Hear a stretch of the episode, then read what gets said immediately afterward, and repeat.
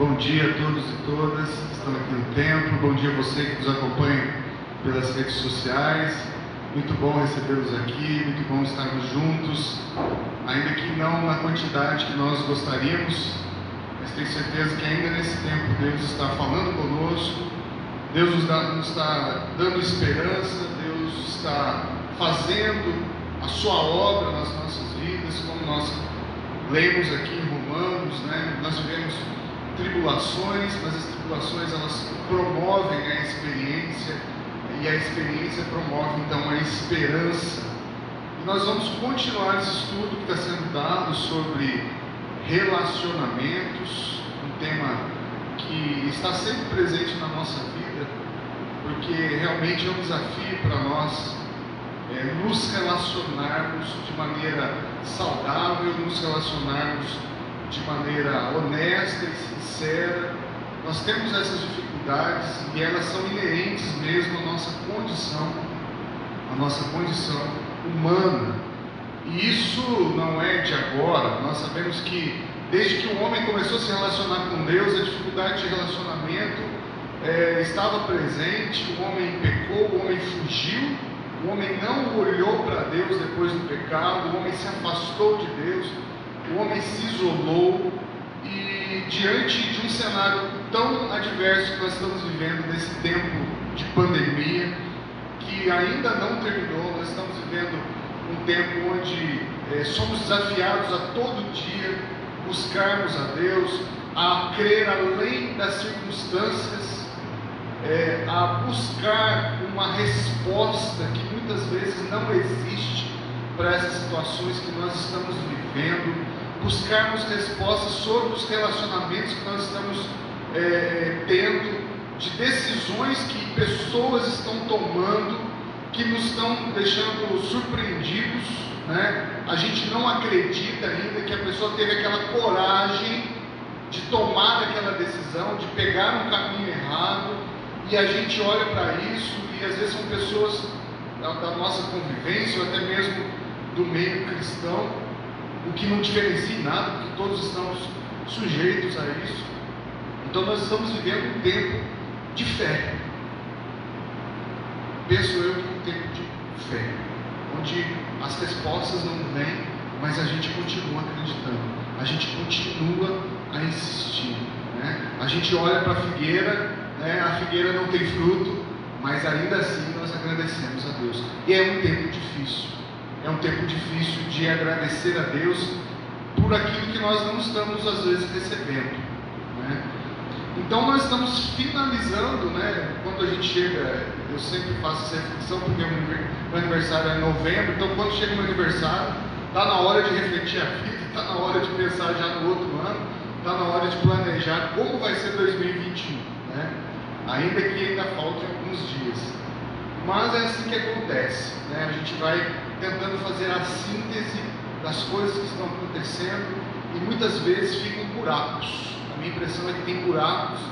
Qual é o propósito de Deus? Por que tanta né, coisa acontecendo num ano só? Né? Eu, particularmente, se fosse dar testemunho para vocês aqui desse ano, eu gastaria bem a manhã toda né, para conversar sobre tudo que aconteceu. Eu tenho certeza que vocês também têm boas histórias do que aconteceu. Às vezes histórias de bênção, histórias de milagres, mas vezes histórias de tristeza, histórias de decepção. Então nós encerramos esse ano, esse ano e talvez se a gente for olhar para todo esse cenário e todos os sentimentos né, que foram vividos, sobretudo nos últimos nove meses, talvez um se destaque mais do que os outros, que é justamente o medo. Não sei se você sentiu medo durante esses nove meses. Eu, particularmente, em vários momentos senti medo, né? E o medo de várias formas, né? O medo de, é, de pegar a Covid, né? De pegar essa doença. Eu não sei se você tem essas, essas crises, né? Meia, é, neuróticas, né? De às vezes dar um espirro e falar, ai, ai, ai, estou com a Covid. Eu, também, assim, com vocês, de vez em quando, assim, ixi, já peguei nossa, estou com dor no corpo, já era, já estou com essa doença. E isso acontece, né? A gente vive com medo, a gente sai na rua todo mundo de máscara, né? A gente coloca a máscara, tira a máscara, às vezes esquece fala, nossa, eu esqueci, pus a mão no dinheiro, não lavei a mão. A gente está né, com medo quase que o tempo todo, medo de perder o emprego, de perder a nossa, é, é sei lá, bolsa de estudos ou o próprio emprego para quem estuda aí, né? A gente sabe que o governo ajuda. É, medo por passar necessidades, né? medo de não ter o conforto que a gente tinha até o início do ano. Quantas pessoas perderam esse conforto ou estão prestes a perder esse conforto por conta da, da, da doença? Medo de não dar conta, a impotência, né? o medo de perder a pessoa amada, porque nós estamos vivendo esse tempo dessas decisões, né? E que às vezes nos surpreendem, como eu disse. É, medo de ter que pedir, medo de ter que vencer o orgulho, medo de ser abandonado, medo de ficar só, medo de morrer. Então nós vivemos essa cultura né, do medo nos tempos atuais. É, o medo, na realidade, ele faz parte da nossa natureza e ele tem um propósito. Né? O medo ele serve para nos prevenir. Quando nós sentimos que estamos sendo ameaçados, nós sentimos o medo. E o medo faz a gente pensar, repensar e analisar. Só que o medo em excesso, ele nos congela, ele nos faz ficar parados diante das situações e diante dessas situações nós não tomamos as decisões que nós precisamos tomar. O medo então tem o poder de nos paralisar. E é nesse momento, já que nós estamos falando de relacionamentos nessa manhã, é que nós sentimos né, que estamos desanimados, que estamos fracos, que é, somos contraditórios, porque quando a gente, pelo menos na minha experiência cristã, quando eu aceitei Jesus, uma das palavras que mais marcaram a minha conversão foi suficiente. Suficiente. Deus é suficiente. O que é algo suficiente? É algo que supre todas as nossas necessidades. Isso é suficiente, né? Quando você vai colocar um prato de comida, né, Tiago, fazer a serra, né? vai fazer a serra lá, você olha aquela comida e você fala assim, bom, isso aqui é suficiente para matar minha fome, vou comer aquilo, isso é suficiente. Né? É, até de maneira inconsciente a gente faz isso. E quando a gente aceita Jesus, a gente ouve isso, a Bíblia fala disso, e uma das coisas que os pastores mais falam no momento de conversão é você acredita que Deus é único e que Deus é suficiente na sua vida? E a gente entende que sim, a gente entende pela fé, como foi falado aqui, a fé que não vem de nós, nós dependemos de Deus até para ter fé, nós entendemos sim, Deus é suficiente. Mas quando vem situações como essa que nós estamos vivendo, nós começamos a questionar a suficiência de Deus. E nós entramos numa grande né, contradição, porque a gente acredita que Deus é suficiente, e vem a circunstância e nos mostra que aparentemente para nós Deus não é suficiente, porque eu não estou tendo o alimento, o recurso ou qualquer necessidade que seja para me satisfazer, eu não estou satisfeito. Né? Então a gente liga a suficiência à nossa própria satisfação. Então, esses aspectos que nós vivemos né, na nossa vida conjugal, sentimental, é, material, elas geram em nós essa, essa dúvida. E por isso que nessas horas nós precisamos uns dos outros. E aí nós entramos exatamente no bate-papo de hoje, que é falar sobre relacionamentos. Né? Nós falarmos da, da nossa dependência, é, que muitas vezes a gente não assume, de contar com o outro numa hora, né? em horas e momentos como esse que nós estamos vivendo hoje. Né? De buscar recuperar essa confiança que nós perdemos. E nós podemos contar, né, muitas vezes, com pessoas que nos inspiram. E a pergunta para você nessa manhã é: você é uma pessoa que inspira as outras pessoas? Você é uma pessoa que encoraja as outras pessoas? Você está com seu vaso transbordando a ponto dos outros beber da sua água, você consegue fazer transbordar é, algo que seja bom para o, para o outro? Ou o seu vaso está vazio? Ou você, pior do que isso, você está olhando no vaso vazio dos outros e está dizendo: olha, o seu vaso está mais vazio do que o meu. Como você se classifica? Você é uma pessoa que encoraja as outras pessoas? Ou você é uma pessoa que concorda com o desânimo alheio e às vezes até piora o desânimo alheio? Como é que você se classifica quando a gente fala de relacionamento e quando a gente fala de encorajar outras pessoas? Eu resolvi né, aceitar um desafio de construir uma casa no início do ano e a gente sabe né, o quanto é desafiador e eu resolvi viver a experiência de eu mesmo tocar juntamente com os construtores. É, e a gente sabe o quanto é desafiador isso. Quem já construiu sabe disso. Né? E no meio do, do caminho tinha uma pedra, né? como diz o poeta. Uma grande pedra, né? a pandemia chegou mudando todos esses cenários.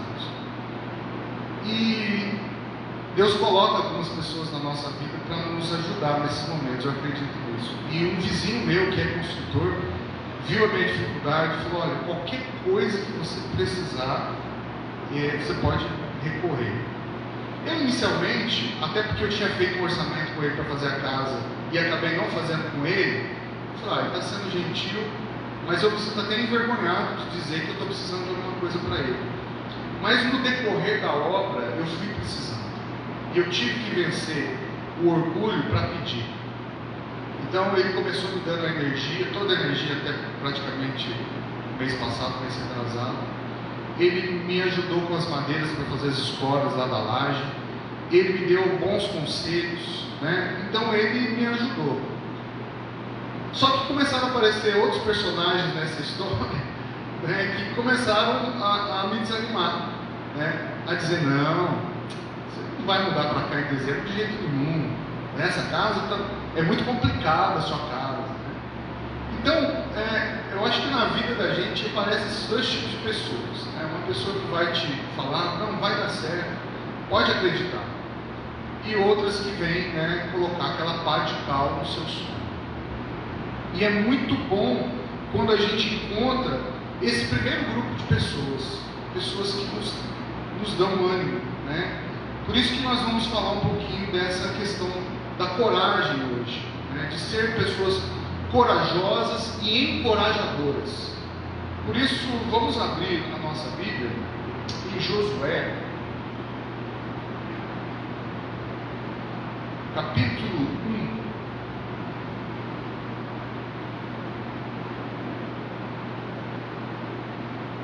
Josué,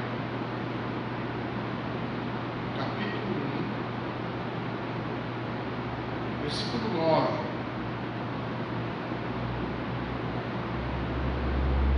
Josué 1, 9.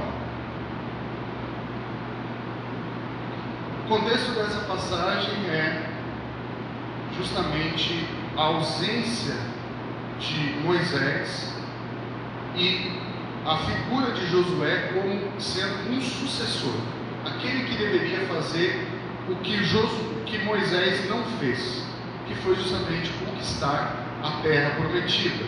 O mais engraçado da terra prometida é que a terra prometida era somente prometida, ela deveria ser conquistada.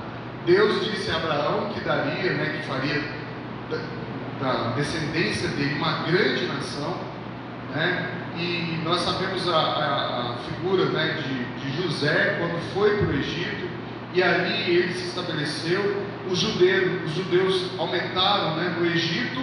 Moisés libertou o povo. Deus prometeu para Moisés que ia levar o povo para uma terra distante, uma terra que iria emanar né, leite e mel, uma terra fértil, uma terra onde Deus iria suprir todas as necessidades. Só que a grande questão é que essa terra ela estava sendo habitada. Né? E o pastor Tato, né, o, pastor Platini, o pastor Tato também, sempre fazem referências né, de como esses homens eram grandes, de, como a, as uvas eram grandes, a gente viu na, na, mensagem do domingo passado, né? Tinham que dois homens carregar um cacho de uva, então uma terra habitada por gigantes, por pessoas que já estavam lá. E aí o sentimento de Josué não foi outro senão um medo né, de ter que enfrentar, ainda mais sozinho, sem a figura de, de é, Moisés. E aí Deus fala exatamente essa passagem que nós vamos ler aqui, é, finalizando é, essa primeira parte do capítulo 1. Não te mandei eu, esforça-te e tem bom ânimo, não temas nem te espantes, porque o Senhor teu Deus é contigo por onde quer que andares. Então Deus fala com Josué palavras de ânimo diante de uma, de uma, de uma circunstância difícil que ele iria enfrentar. Porque a história começa aqui, e a história, para quem já, já leu né, todo o livro, vai ver todos os desdobramentos que estão por vir a partir daqui. Então, claro que Deus sabia que a jornada do Josué ia ser uma jornada difícil, uma jornada de muitas lutas.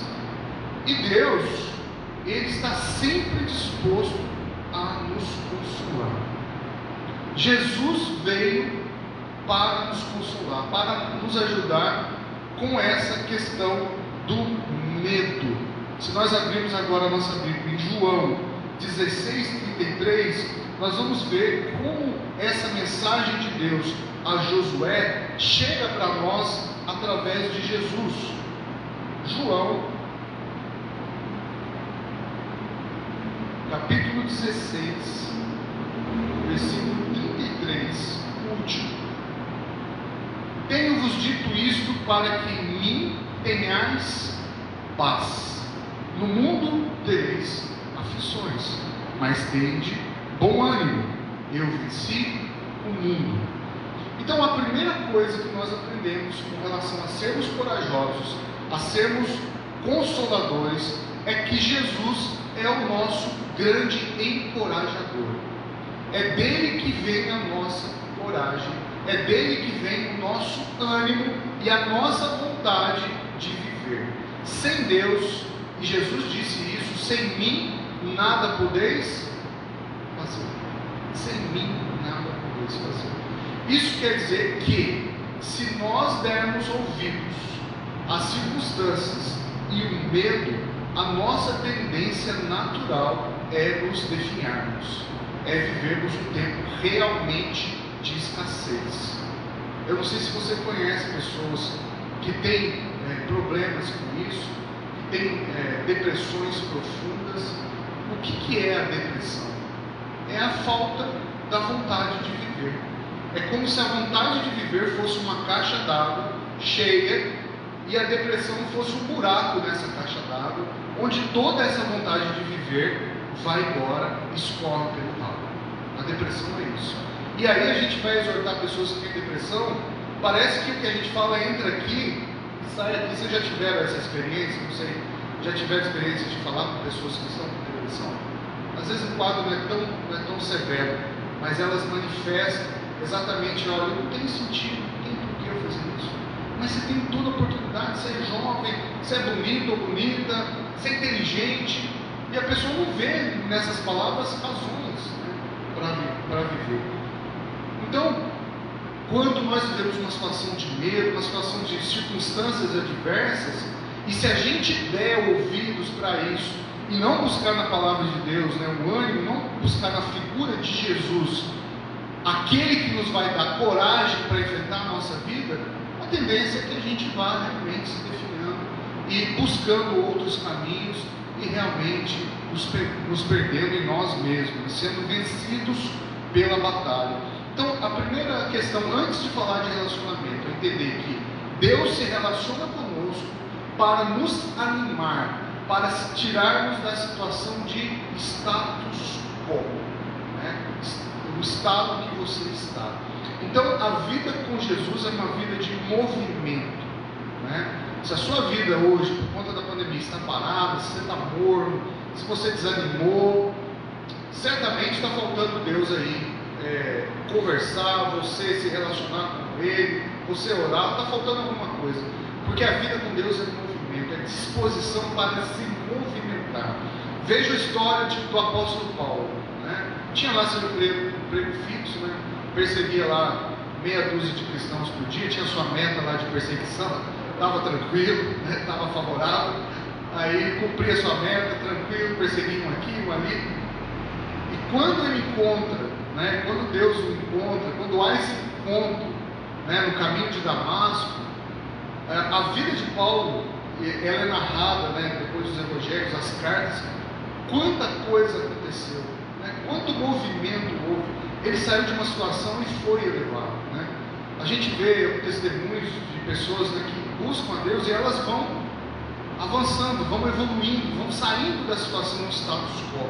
Por quê? Porque a vida com Deus é movimento. A vida com Deus é uma vida de ânimo, é uma vida de crer além das circunstâncias. Né? Tem uma frase que eu, que eu gosto, né? que fé é quando você põe o pé e Deus coloca o chão. Né?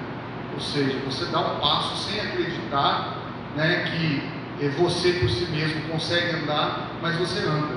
E Deus então os recursos e as formas daquilo ser resolvido. O segundo ponto é que Deus tem razões para tirar o homem do status quo, né? dessa situação de medo.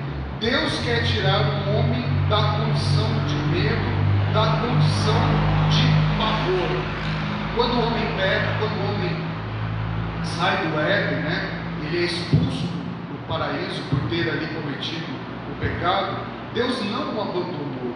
Deus continuou ao longo da história tentando resgatar o homem do pecado.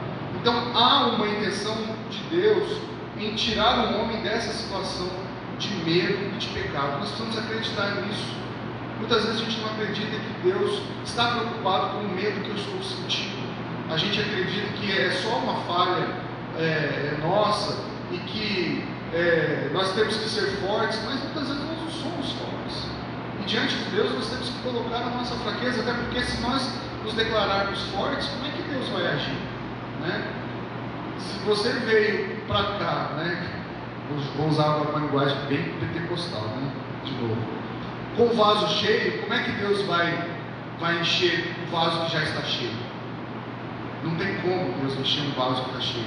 Deus só pode encher o vaso que está vazio ou que está precisando de Deus. Então, o motivo de estarmos aqui hoje é porque nós precisamos de Deus. Nós temos que assumir isso. Nós não somos potentes o suficiente.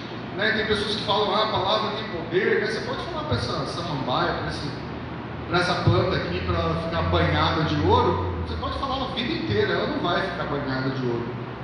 Mas Deus pode falar isso acontecer. Porque a palavra, o poder da palavra não está em nós, está em Deus. Então nós temos que acreditar nesse Deus que transforma as coisas, que traz à existência as coisas que não são, que transforma ah, o homem naquilo que ele não é, para aquilo que ele quer que o homem seja. E isso exige de nós, obviamente, disposição. Deus quer tirar o homem, quer tirar o medo do coração do homem. Isso faz parte dos planos de Deus. O que o homem com medo faz? Muita coisa. Um homem com medo, ele deixa de seguir a Deus. Um homem com medo deixa de tomar decisões. Um homem com medo fica paralisado diante das circunstâncias. Então nós temos que entender que essa situação que nós vivemos de medo, ela pode ser resolvida quando nós entregamos essa situação na mão de Deus. E para isso nós precisamos tirar do nosso coração toda dúvida. E quando nós vemos aqui em João 16, o verso diz que no mundo tereis aflições. Ou seja, Deus não está dizendo que as situações são sempre favoráveis, que as situações são sempre promotoras de mudanças para melhor. Não. Mas com Deus nós podemos ultrapassar essas circunstâncias, acreditando na, eh, pela fé que Deus pode fazer muito mais do que nós podemos imaginar. Um outro ponto que é importante é que Deus reforça a fé em Josué, diz, é, perguntando para Josué: quem que mandou, né? quem que te enviou? Não foi eu? Não foi eu que te enviei? Muitas vezes a gente acredita que a nossa vida é obra do acaso.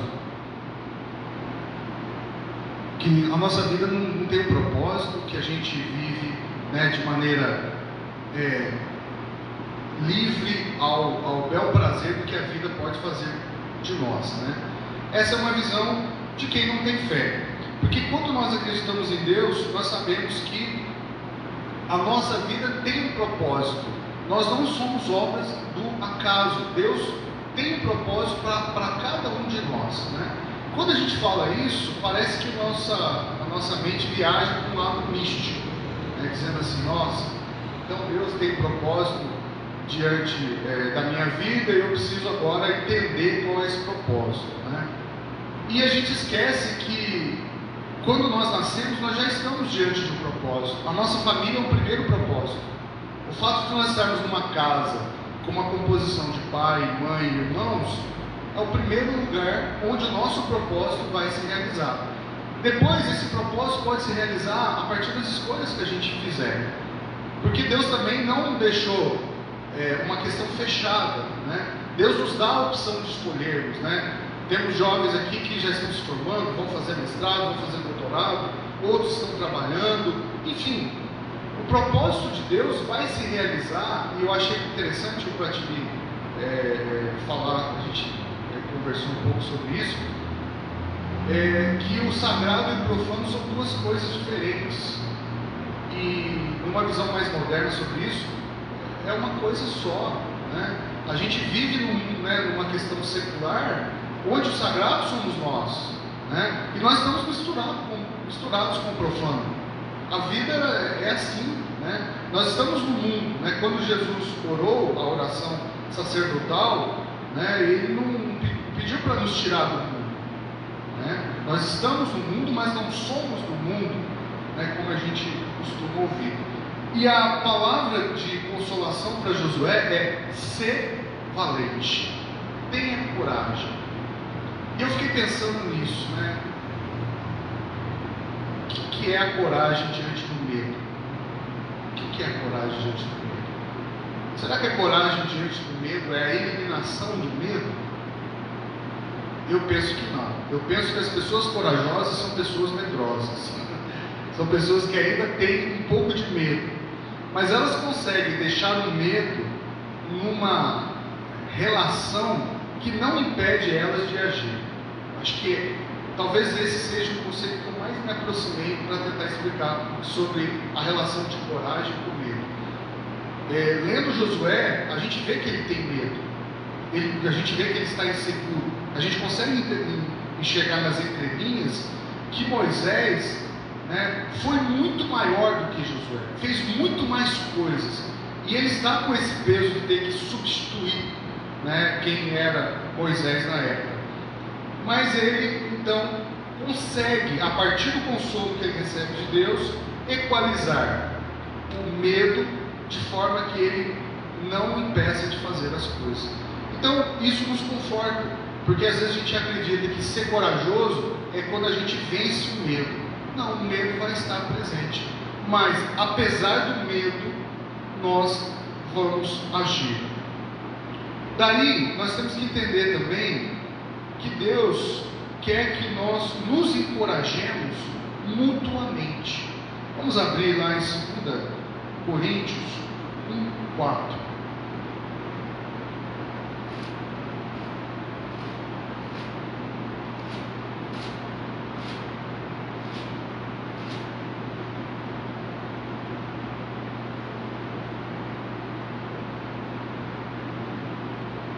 2 Coríntios 1,4 diz assim: É Ele que nos conforta em toda a nossa tribulação.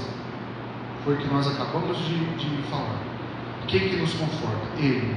Deus nos conforta em toda a tribulação, para podermos consolar os que estiverem em qualquer angústia, com a consolação com que nós mesmos somos contemplados por Deus. Então, ao que tudo indica, existe um ciclo de encorajamento que começa com Deus em nós e nós com o outro. Não sei se deu para entender. Quando Deus nos encoraja, nós estamos sendo convidados também para encorajarmos outras pessoas. Então existe um propósito de Deus para nos encorajarmos mutuamente, para sermos encorajados um pelos outros. E quando isso acontece, quatro outras coisas acontecem. Primeiro, nós glorificamos a Deus. Quando a gente fala de glorificação a Deus, a gente pensa em louvar a Deus, em, em cantar, em falar de Deus, né? Quando a gente fala de Deus, nós estamos gloriando a Deus. Também estamos. Mas a glorificação ao nome de Deus, ela está muito mais relacionada a atitudes nossas do dia a dia, a pensamentos, a sentimentos, do que essa relação apenas de declarar que Deus é maravilhoso, que Deus faz, que Deus consegue, que Deus é Deus. A relação que nós precisamos estabelecer de consolo está sempre na figura do outro.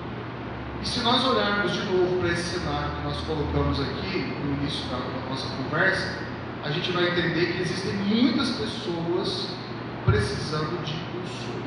Você conhece alguém que está precisando de consolo hoje? De ser encorajado? Você pode pensar nessa pessoa agora por alguns instantes? Quem do seu círculo de amizade, hoje, ou do seu círculo familiar, precisa de uma palavra de encorajamento?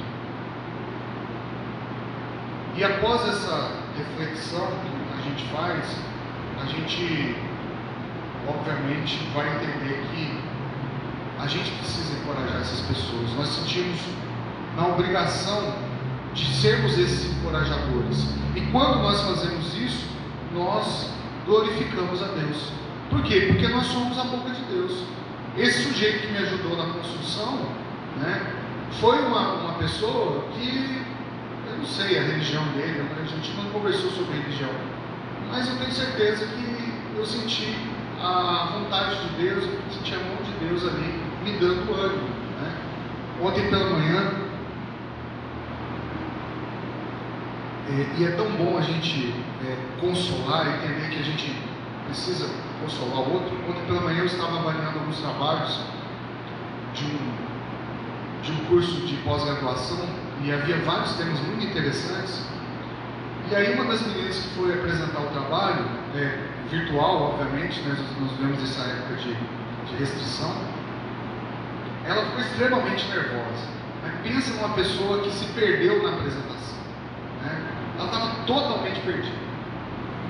Ela começava uma ideia, não terminava, é, o microfone dela não funcionava direito, e era o trabalho final, e ela tinha 10 minutos porque tinha muita gente para apresentar. Ela se perdeu completamente.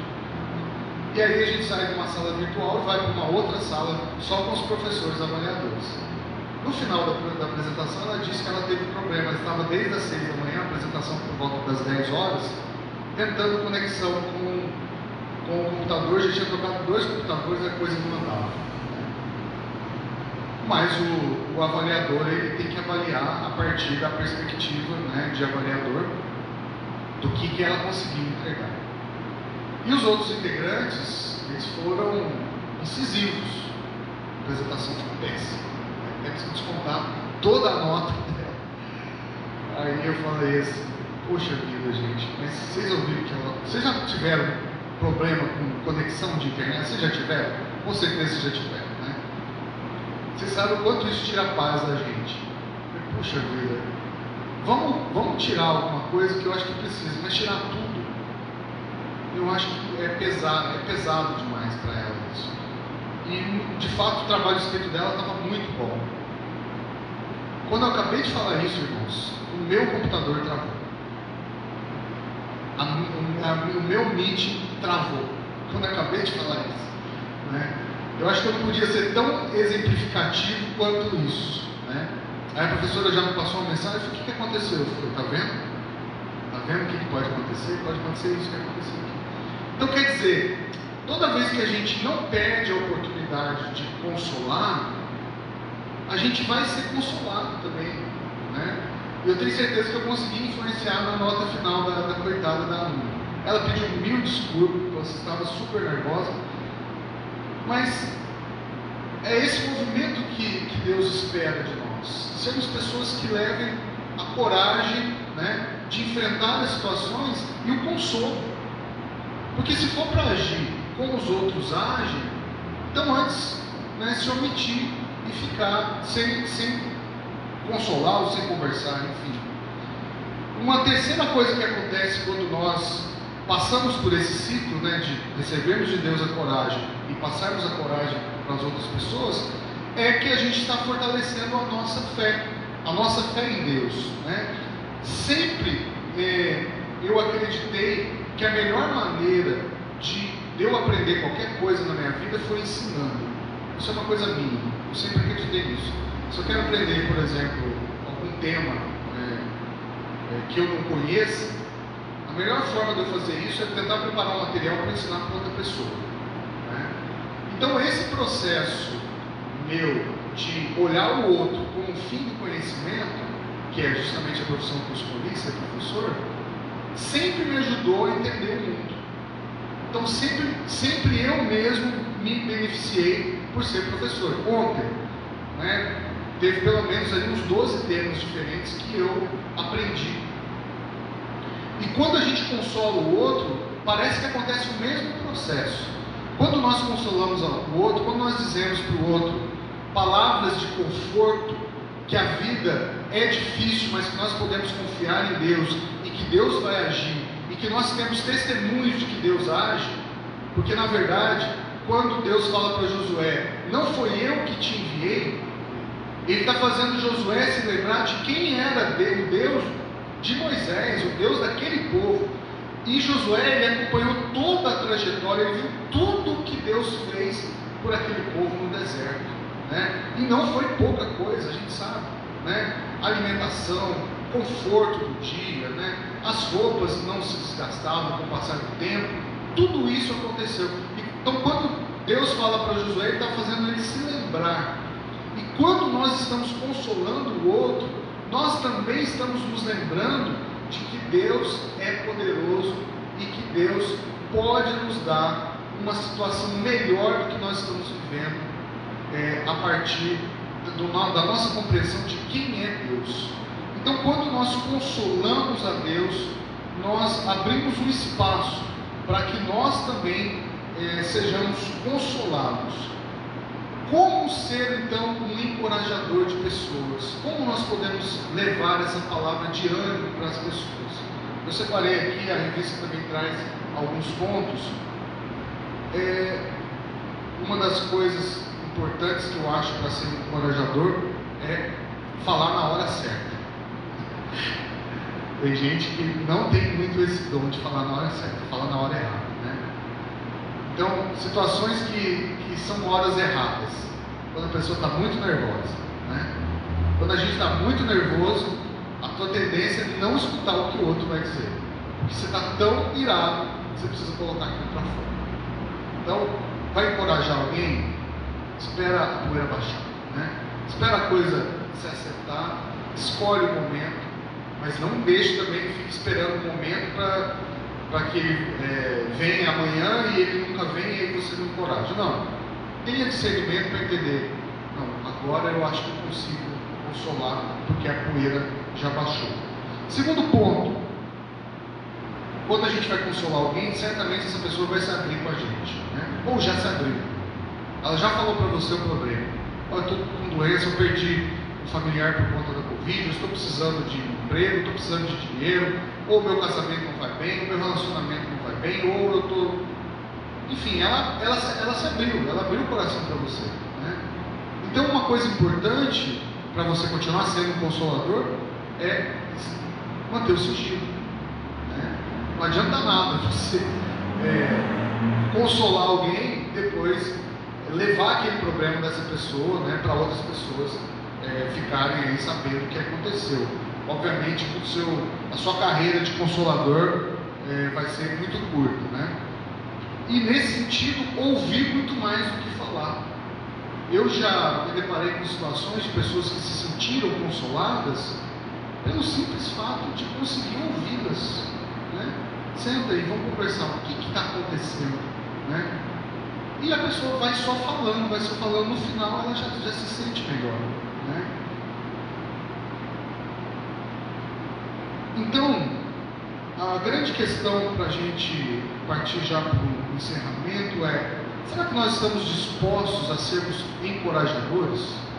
Será que a gente está disposto a buscar de fato uma condição né, de sermos crentes que conseguem levar para as pessoas palavras de esperança? Será que você hoje, nessa manhã, conhece pessoas, como eu já perguntei, que estão precisando de consolo e você tem se colocado numa posição é, de distância, apenas enxergando a, a situação acontecer, sem ter coragem para consolar? O desafio nosso nessa manhã é esse. A lição é muito simples.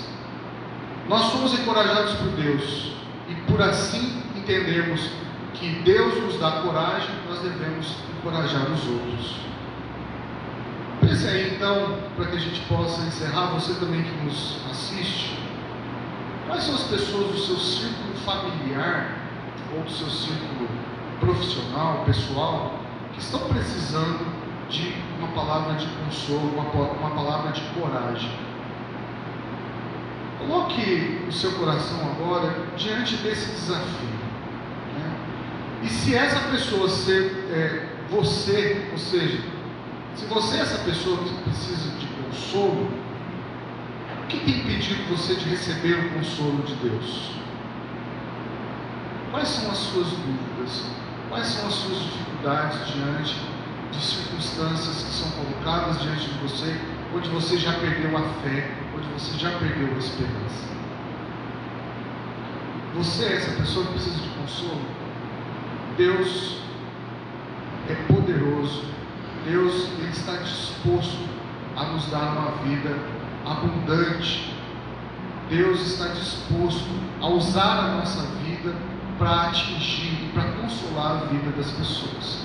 Se nós sairmos do templo, certamente nós vamos encontrar pessoas, muitas pessoas que precisam de uma palavra de esperança e uma palavra de consolo. Seja você essa pessoa. Tome a sua decisão para ser um encorajador, alguém que leve uma palavra de esperança para um mundo de caos. Feche os seus olhos agora, vamos orar a Deus, vamos pedir que o Senhor venha consolar o nosso coração e fazer de nós também consoladores. Senhor Deus e Pai, nós agradecemos, Senhor, pela tua palavra nessa manhã. Nós agradecemos porque entendemos, Deus, que nós recebemos do Senhor todo o consolo, toda a esperança e toda a coragem, Deus, para seguirmos nesse mundo. Mesmo que nós não nos apropriemos disso imediatamente, nós sabemos que o nosso caminho contigo é um caminho conjunto, não é, não é um caminho solitário. Nós podemos confiar no Senhor, saber que o Senhor está conosco, assim como o Senhor foi com Josué, assim como o seu filho Jesus disse que estaria conosco até a consumação dos tempos.